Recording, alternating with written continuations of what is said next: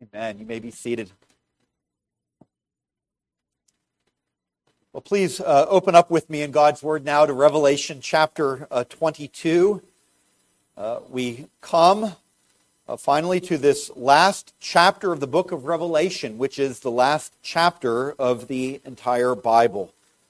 Revelation 22 and verses 1 through 5. Revelation 22 and verses 1 through 5.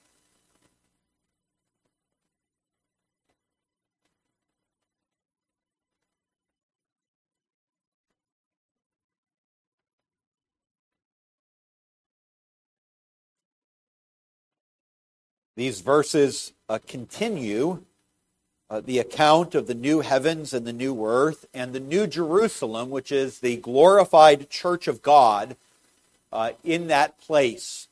Uh, this is what will be established after Christ's return, uh, the general resurrection, the judgment, and then this, the eternal state of God's people in the presence of God with glorified body, fully redeemed soul uh, forever and ever.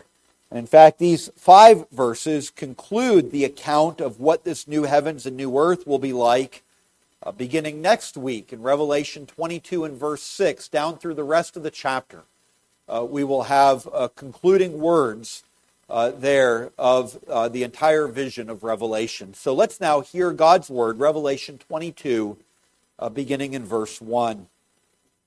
then the angel showed me the river of the water of life, bright as crystal flowing from the throne of God and of the Lamb through the middle of the street of the city.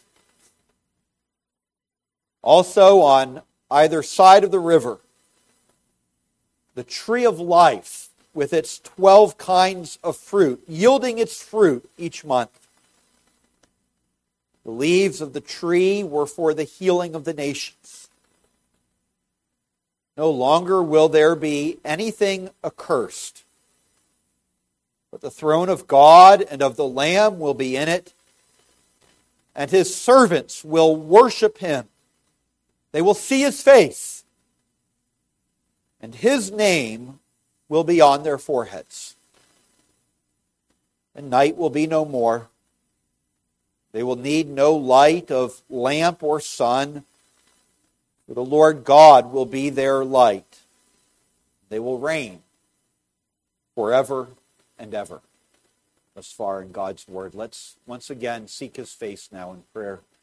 Oh Lord, our uh, God, uh, we thank you that those things which eye has not seen, nor ear has heard, heard, nor has entered into the heart of man, that these things which you have prepared for those who love you, you have revealed by your Spirit.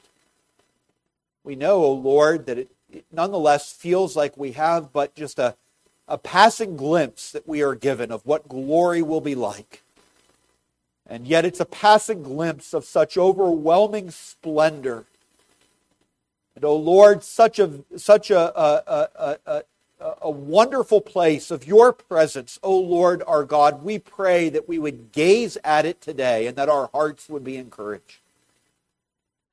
Lord, our God, we pray that you would keep us this hour from a wandering mind and a distracted heart uh, that would turn uh, to the affairs of this world, even while the glories of the next world are being presented. Lord, instead, by your Spirit, help us to fasten our attention upon this truth today, that it would produce enduring fruit in our lives for your glory. We ask these things of you now in Jesus' name, uh, amen. When you open up your Bibles to the very beginning chapters of the Bible, Genesis chapter 1 and Genesis chapter 2, and God's account of creation, uh, there is no doubt in those early chapters of Genesis that God is a God of generosity and of love. He, of his own will, created this glorious world that we inhabit. He made mankind after his own image with rationality and feelings and a will and a capacity for relationship, relationship with the God who made us, as well as relationship with our human companions. Uh, God gave mankind dominion over the rest of his creation. And he placed man in a garden, the Garden of Eden. And what a kind gift that garden was. In it was, quote, every tree that was pleasant to the sight and good for food. And God Himself walked with Adam and Eve in that garden. It was a place of innocence, abundance, life, and joy. Their home, the home of mankind, was in the paradise of God. How good our God was. But how dramatically, you know the rest of the story, do you not? How dramatically Adam and Eve fell from that original paradise. Uh, the serpent entered that garden. He tempted Eve and Adam, our first parents, engaged in that act of initial rebellion. Upon their rebellion against God, there was a curse placed upon all of creation, and they were cast out of the garden, that place of fellowship with God. And the entire rest of the Bible, from Genesis 3 onward, is the story, really, of how God redeems mankind. By sovereign grace, how we are restored to Eden. That English poet, John Milton, his books are a perfect summary of the storyline of the Bible. Paradise lost, and paradise regained. And as we turn now, not to the first two chapters of the Bible, but rather to the very end of the Bible, to Revelation chapter 22, the very last chapter of the last book of the entire Bible, here, the final dwelling place of God's redeemed people is described. And as we look at these verses, what will be our what will our dwelling be like? For age upon age, world without end, what will it be like? And here we read, and the symbolism is the symbolism of Eden. It's a symbolism of God fully and finally restoring his people to that place from which they once were cast out. It's the announcement that God's original created purpose has not been thwarted by Satan's rebellion or by sin,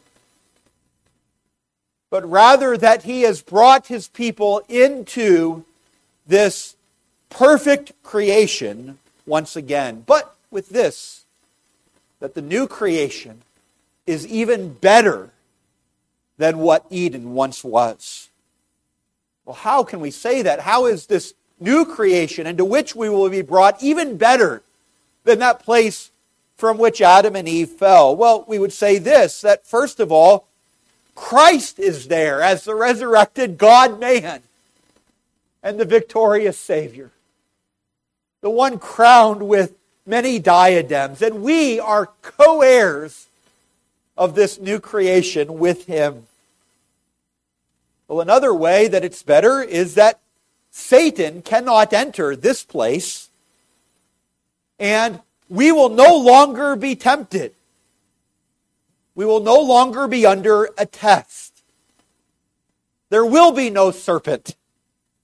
And you and I will, unlike Adam and Eve, be secure forever in perfect holiness, unable to sin any longer. But it is also better in that Eden will then be coextensive with the whole new creation. All of it is Eden. And also, we will never lose this paradise again. There is no fear that we will be cast out as Adam and Eve once were, the, the way barred of, of entry again, but rather because of the redeeming work of Jesus Christ, this land will be our dwelling place for all eternity. It's a glorious promise. What an ending to this story. What a future is ours. You know, in John chapter 10 and verse 10, our Lord Jesus Christ said these words to us. He says, I came that they, that is my people, may have life and have it abundantly. You believe that?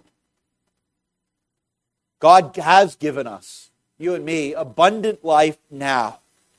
The forgiveness of sins, the assurance of God's fatherly care, His purifying, cleansing power in our lives. He's given us the gift of the blessed Spirit and of the church and of His inerrant Word. Oh, what abundant life is ours now. Nevertheless, when we set our eyes on Revelation 21 and 22 and observe uh, the future that awaits, we uh, can say, much like the Queen of Sheba did when she finally saw Solomon's riches, that the half was not told me. What yet awaits is even far better an abundant, abundant life for the people of God, truly. And so, what I encourage you to do today, dear, dear friends, as we uh, consider this passage, is to set your eyes upon the, the paradise of our God and be joyful in the generosity of our God in the future that awaits his redeemed people. Well, as we open up these verses together, I want us to do so under uh, three different headings. First of all, to consider the potentate of paradise. Uh, secondly, the provision of paradise. And then thirdly, the privileges of paradise. The potentate, the provision, and lastly, the privileges of paradise. Well, first of all, the, the potentate of paradise. Well, why did I use that word? Well, it begins with P. That's one reason. But the word potentate is one that, and this is the, the dictionary definition here, is one who wields great power or sway. Or the kids' dictionary says it this way that it is a person who has controlling power. And so the potentate is the one who is in charge. Now, who is the potentate of God's new creation, of the paradise of God? Well, we're told in this passage, aren't we? It's certainly the one who is on the throne. For in the very middle of this city, the New Jerusalem, is described, verse 1, uh, the throne of God and of the Lamb. That's who. And in fact, a little bit later in verse 3, we read the same thing. No longer will there be anything accursed, but the throne of God and of the Lamb will be in it.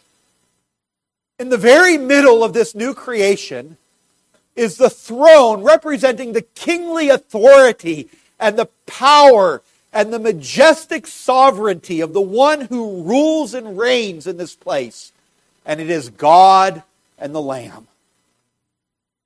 Now, you understand, God is sovereign in this world as well. All right? Uh, his sovereign will comes to pass. He made everything that there is. His providence directs all affairs. The Lord Jesus even now reigns as the glorified and ascended Savior. He is building his church. He is ordering all things for the good of his church. So the Lord is sovereign now, but now he rules in the midst of his enemies. And God's sovereign rule is a, is a truth that you and I, as God's people, we cling to by faith.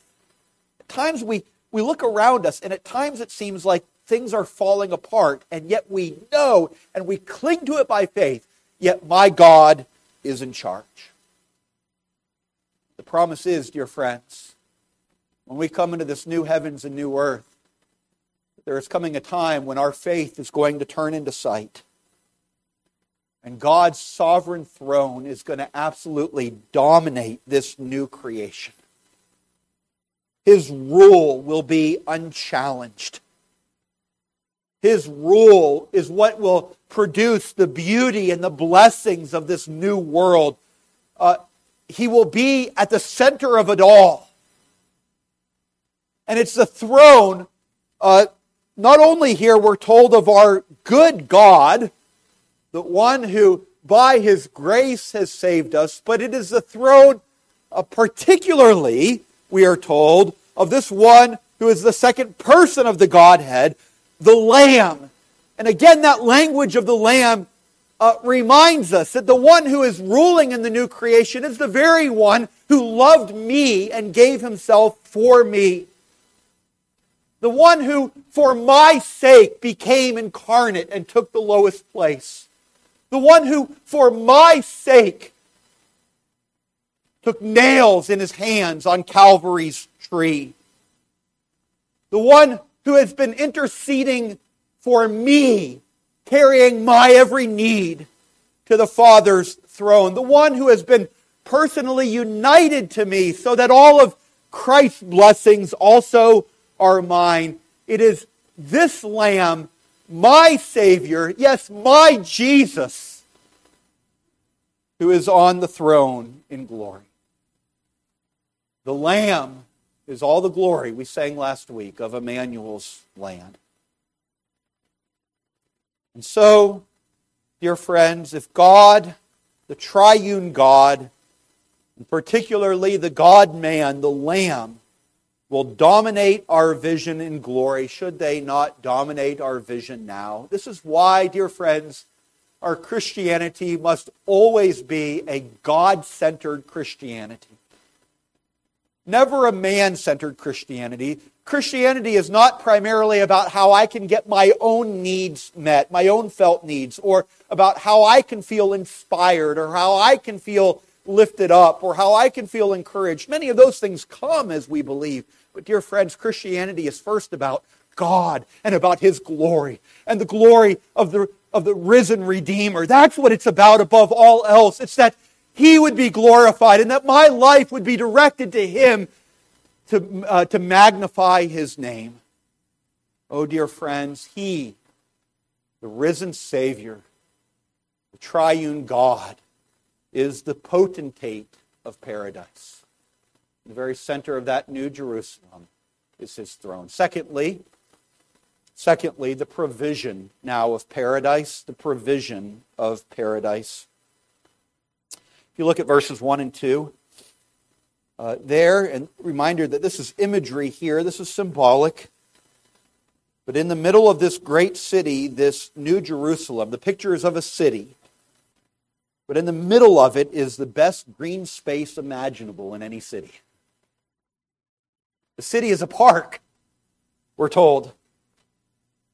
And it's a park with a beautiful, sparkling, clean river running right down the middle of it. Beginning at the throne of God. And then on either side of this river are trees that are yielding abundant fruit for us to enjoy. Okay, that's the imagery that we're given. Now, all of this imagery is symbolic of the most glorious truths of what it's going to be like for you and for me to be in this place. Let's just kind of walk our way through some of these things. Well, the first thing that we read there is of this river of the water of life, verse 1. A river of the water of life that flows through Eden. Now, this imagery is, is something that we find uh, throughout the Bible. In Eden, there was a river, quote, that flowed out of Eden to water the garden. Genesis 2, verse 10. In Ezekiel 47, Ezekiel's vision of, a, of an end time temple, of a future redeeming work of God, there in Ezekiel 47, we read of a river that issued from below the threshold of the temple. Or Psalm 46 4, Luther's great psalm. It says that there is a river whose streams make glad the city of God, the holy habitation of the Most High. Or in John 7 and verse 38, Jesus, in speaking about the ministry of the Spirit in the lives of believers, says, Out of his heart will flow rivers of living water. Or John 4 in verse 10, Jesus speaking uh, to the woman at the well in John 4, The water that I will give him will become in him a spring of water welling up to eternal life. And so this water imagery is used throughout Scripture and it symbolizes life. True life from God, eternal life, salvation of full and free. That's what it represents. It's, it's all of the blessings of God's uh, salvation. And they come sovereignly from God. Here you'll notice it comes from the throne of God. And the blessing here is fellowship with God. Uh, so the river flowing from the throne of God is the gift of his sovereign grace. It's merited by the redeeming work of the Lamb, and it flows abundantly to his people. And you and I experience this river now. We experience the life of salvation now. We have that Holy Spirit, as Jesus said, which is flowing rivers of living water in us.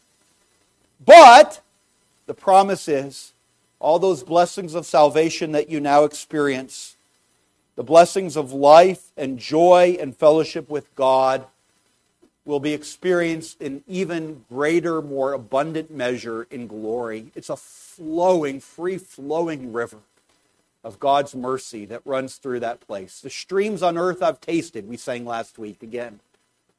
More deep I'll drink above. And so there is a river of the water of life. But then it goes on to speak of the tree of life. The tree of life was found, of course, in the Garden of Eden, along with the tree of the knowledge of good and evil. The theologian Geerhardus Vos says that that tree of life actually served a kind of a sacramental purpose in the Garden of Eden. It was a, a kind of sign and seal of their communion with God. And so the tree of life, which represented the near communion with God that, that Adam and Eve knew in Eden, now finds a place once again in the new creation. But you notice it's no longer just a single tree, but rather it's a tree of life that is on either side of the river. It's a whole row of trees, it's a whole park of trees.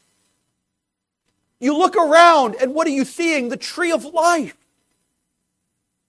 And it's a tree that we're told that is bearing a 12 kinds of fruit. A harvest every month.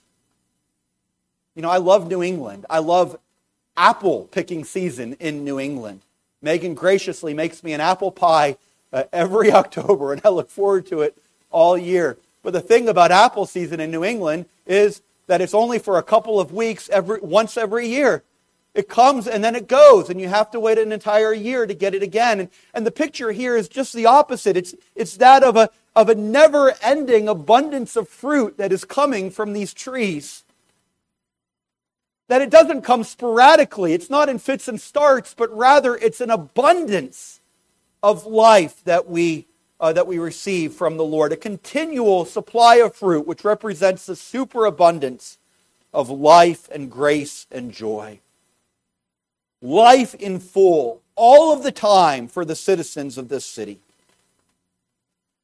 But then it goes on to describe the end of verse 2 the leaves of this tree of life. And it says that the leaves of the tree were for the healing of the nations. You may recall last week at the end of verse 21 how it spoke, or the end of chapter 21, excuse me, how it spoke there of the nations who will walk in this new creation by the light of God, the kings of the earth who will bring their glory into it. The picture of uh, this new creation being a, a wonderfully diverse place filled with uh, the various peoples and language groups and cultures of this world, all inhabiting uh, this glorified uh, city. And now it is saying that this uh, tree of life is what will bring healing, continual healing to all the nations that walk in this place. Wonderful promise this is when we consider uh, the, the significant um, uh, uh, difficulties and troubles that come from living in this world, the consequences of our own sin that we face, the consequences of other people's sin, the warfare that marks so many parts of our globe, the trauma and the abuse that people experience, the, the evils of, of discrimination and of injustice the ways that people lie and manipulate one another and hurt one another in awful ways. There is a tremendous amount of hurt. We often come through this life battered and beaten and torn. Sometimes we feel like we're barely surviving from one day to the next or one week uh, to the next. But here is a promise that when we come into the new creation, that here there is going to be a kind of perfect healing that none of the pain and the grief and the illness, the disordered lives uh, that we experience in this life, none of those things will be carried with us into the new creation, but rather the nations will know complete healing from the hand of God. It will be a place, dear friends, of complete and of superabundant blessing. All of this imagery is pointing to that of complete and superabundant blessing from the hand of God. It can all be summarized in that little phrase at the beginning of verse 3 when it says that there will no longer be anything accursed in that place. Wow. All the things that mark this life and all of its cursedness. You know, all of the things that you fear are going to happen tomorrow. Whether it be that you fear that you're going to get a bad grade, or you fear that your child is going to become rebellious, that you fear that a friend is going to turn on you, or a spouse is going to leave you, or that you are going to get a dreadful diagnosis from the doctor, or that a world war is going to take place. Now, I ask you, do you feel anxiety about the next bad thing? Well, these things happen in a world that is cursed, that is under sin. And the answer of the Bible is, first of all, that we need not be anxious and fear these things because God is in control even now. He is working out his saving purposes in this world. If you belong to him, he has you in the grip of his hand, and he is not going to let you go from that place. But I also have more good news for you and that is that he is soon going to be bringing you into a world forever and ever where there is no more curse at all. A perfect land with nothing to make you afraid, with nothing that can hurt you. A land of righteousness and beauty and delight. That's the land that he promises for all of his children, a land in which we will know him and serve him without fear forever. A world without a curse. And how is that world ours? Well, it is, of course, ours because of the redeeming work of Jesus Christ, the one who became a curse for us and suffered on Calvary's tree, undergoing the terrors of hell. We might experience an eternity in his presence without a curse uh, anymore. Those are, dear friends, the provisions of paradise. What provisions they are for the people of God. But now, thirdly and finally, I want us to consider the privileges of paradise. The privileges of paradise. What are the things that belong to us as the people of God? What are our privileges? And our passage lists four things that it says about us, his redeemed people, in that place. And the first of those four things we see in verse 3. After telling us that the throne of God and of the Lamb are going to be in that place, then it goes on to say, and his servants will worship him. His servants, that's you and me, all the redeemed people in that place, what are we going to be engaged in? We are going to be there worshiping him. I asked this question a few weeks ago. The question was, what is it that you are made for? Sometimes we uh, participate in a particular thing. Maybe it's a particular sport, or maybe it's gardening, or maybe it's cooking, or whatever it is that you really enjoy, and you kind of have this deep sense, you know, I was made for this. God gave me these abilities to do this. And there's a sense of truth about that. The Lord gives us a variety of wonderful gifts and of things to enjoy doing in this world. But you weren't chiefly made for sports or for gardening or for cooking. The reason that the Lord chiefly made you was that you would find your absolute delight in worshiping and serving Him, the God who made you. That's why you are here. And that's why in the world around us, people have this sort of inbuilt sense that they need to be worshiping something. And people worship created things all of the time, whether it be power or pleasure or fame or money or false idols of this world. But you know, the reason that the Lord has really made us and where we find our greatest joy and satisfaction is in worshiping the God who made us and made us for himself. And so it's in worship that we find our greatest delight. And I trust that if you are a child of God, you know something of this. That you've had moments in the, in the public worship of God where, where you say, Yes, Lord, this is why I'm here. It's for this. Sometimes in this life, those moments kind of seem scattered and far between, isn't it? Our own sin gets in the way, our own distractedness gets in the way, our own fleeting thoughts and ungodly feelings. The promise is, dear friends, that you and I are soon going to be in a place where those distracted thoughts and those fleeting feelings are going to be gone, and instead we're going to know an unceasing joy and delight in doing the very thing for which we were made, which is to bring honor and glory to our God. We're going to worship Him. We're going to serve Him. We're going to be involved in tasks in this renewed cosmos. Uh, we're going to cultivate and we're going to uh, uh, uh, the place in which we live. We're going to do it all to His glory. And in everything that we do, we're going to find our chief delight, not in serving ourselves, but in serving Him. And we are going to sing to Him, and we're going to be in His presence, and we are going to hear His voice, and we're going to find the highest delight ever in doing these things. We're going to worship Him, the one for whom we were uh, created. Lost in wonder, love, and praise, as the hymn says. Well, if that's one thing, that one of the privileges is that our, his servants will worship him, the second privilege is this.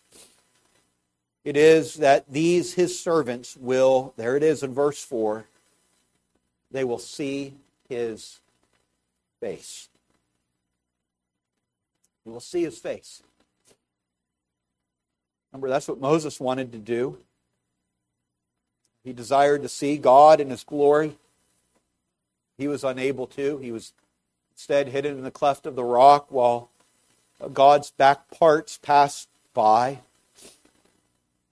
The priests had some sense of seeing the glory of God when they that high priest entered into the holy of holies once a year after sacrifices. He had he had some sense in that place of the of the glory of God that overwhelmed him.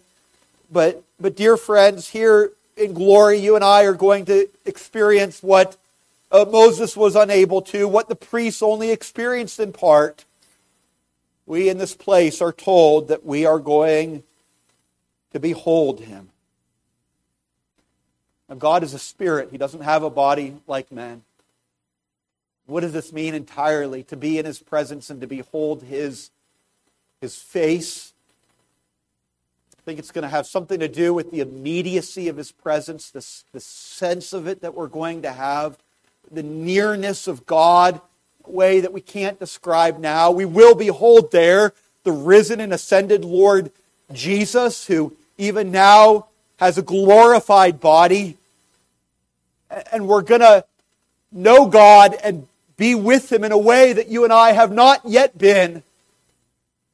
An immediacy to it of, of our fellowship with Him. First John describes it this way, doesn't he? In 1 John 3 2, that, beloved, even now we are children of God. Has not yet appeared what we shall be, for we know that when He appears, we shall be like Him. For, why? We shall see Him as He is. We are now the children of God. But the glory that awaits the dearly beloved children is that they will behold their Father face to face in glory. What theologians in the past have called the beatific vision. The vision of, of God in unspeakable splendor and light. And that's the image that we're given here, isn't it? In verse 5, that night will be no more. We're not going to need a light of the lamp or of the sun. Why? Because the Lord God, whom we are beholding face to face in this place, will be our, our light. How can we say more than, than this? Oh, friends, to experience this in all of its glory, what it, what it will be to, to finally behold our God face to face. Thirdly, what's the privileges of the people of God? The third privilege is this it is at the end of verse 4 his name will be on their foreheads. Earlier in Revelation, we read of the mark of the beast, that mark which uh, is on all of those who are not redeemed, expressing a loyalty to the Antichrist and a loyalty to Satan. Earlier in the book of Revelation 2, chapter 7 and verse 3, we read of the sealing of God's people that God knows who are His and He seals them, which gives them security. The identity of God's people as we walk through this pilgrim life. Well, here the, the notion is, is that you and I, who have been sealed already in this life and given the Holy Spirit and marked out as the children of God, that you and I, when we enter glory, are going to be so marked out as his people that we will have the very name of God himself written on our foreheads. Revelation 3 and verse 12, the, the letter to the church in Philadelphia said the same thing that, uh, uh, that uh, uh to the one who conquers, that the Lord will write on him the name of my God and the name of the city of my God, the New Jerusalem, which comes down from my God out of heaven, and my own new name. We will be marked by the name of the Lord. That mark, uh, the, the idea is that of ownership. That, that we will be known to be His. He will have marked us as His own. And there's a beautiful truth in that. It means that you and I are not going to be lost in the crowd. It's not like a, one of those, you know, giant crowds walking into a sports stadium and, and sometimes you know, you're just kind of going along with, with everybody else, but you're, you're just one among this, this mass of people. The people at the ticket counter want to count you as an individual. You know, you get in, you have to have your ticket, right? But this is the idea here that in the, in the mass of this, this incredibly huge fullness of, of, of redeemed humanity that will inhabit this new heavens and new earth, nonetheless, each one of us is going to be known and marked out by God. Not lost in the crowd, intimately known by Him and loved by Him for all eternity. But it's not just the, the mark of ownership, it's also the mark of His character. That is, if we, are, if we are marked by His name, it means also that we will increasingly take on the character of who our, our God is, transformed into His likeness, bearing the image of the glorified Christ. That's the promise, is that you and I will, in this place, have his name on our foreheads. But now, fourthly, what is the fourth privilege of the people of God? It is found at the very end of verse 5. And they will reign forever and ever. Again, we have a reflection of Genesis 1. When God created mankind, he gave them dominion over the rest of his creation, did he not? And the promise is here that you and I will take our place as the head of this new creation, ruling forever as God's vice regent for his glory forever and ever. Again, Revelation chapter 3 and verse 21, the letter to the church in Laodicea said this that the one who conquers, I will grant him to sit with me on my throne, as I also conquered and sat down with my Father on his throne. You and I will be in a position alongside the Lord Jesus Christ of authority in this new place. It's a mind boggling thought. What does that mean in all of its particulars? I don't know exactly. I know it's going to be a glorious, a glorious uh, habitation. What privileges are ours as the people of God? The privileges of paradise. So we've seen the potentate of paradise. Right? Secondly, we've seen the provision of paradise. Third, the privileges of paradise. Let me just make finally a couple of brief points of application. The first of these is this Dear believer, with such a future ahead of you, do not be afraid of dying.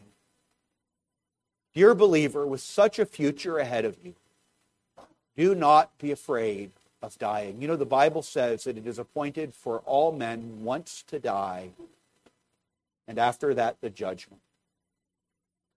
Unless Jesus Christ returns first, there is going to come a time when either by a sudden death, like a car accident through which our friend Harry Reeder in Alabama was brought into glory this past week, or on a hospital bed somewhere, or on your own bed somewhere, suffering from the effects of very old age, by one of these means, there is going to come a time when you are going to be near death, and a time when you will die.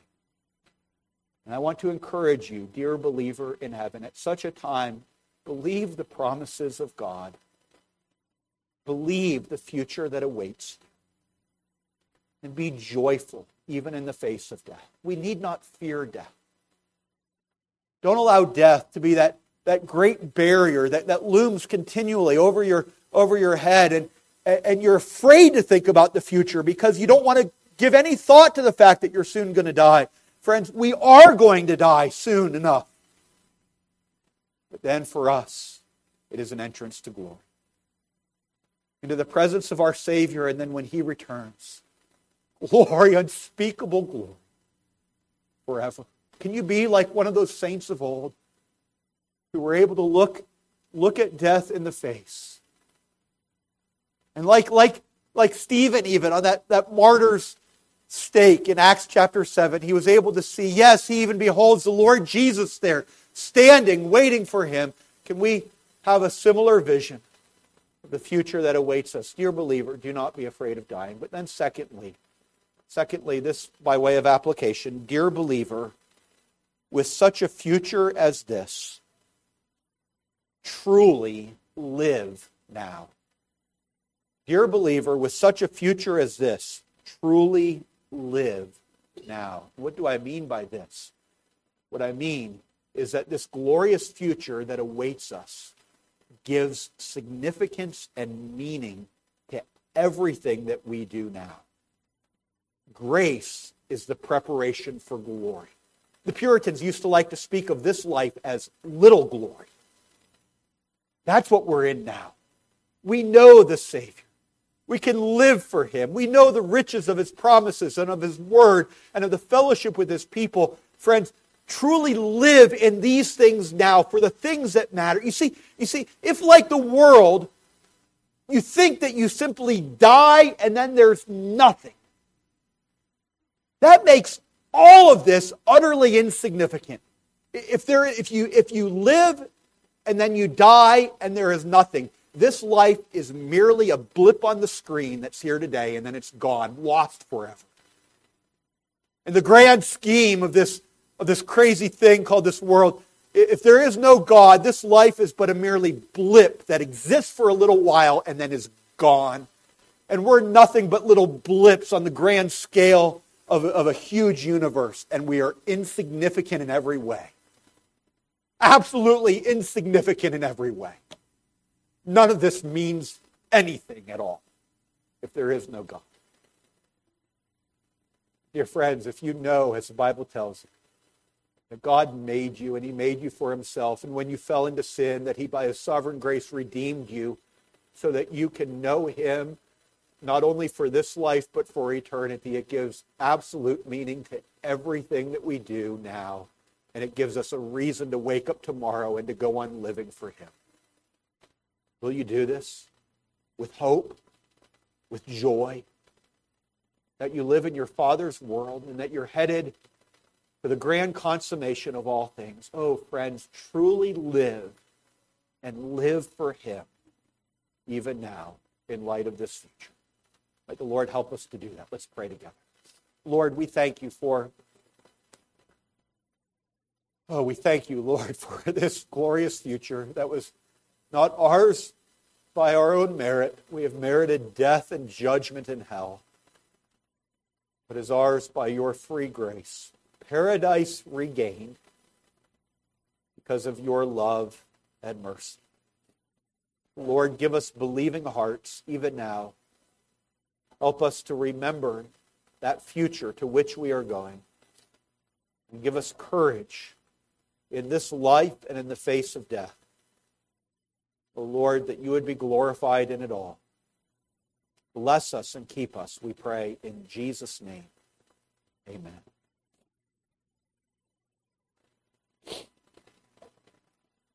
We're going to sing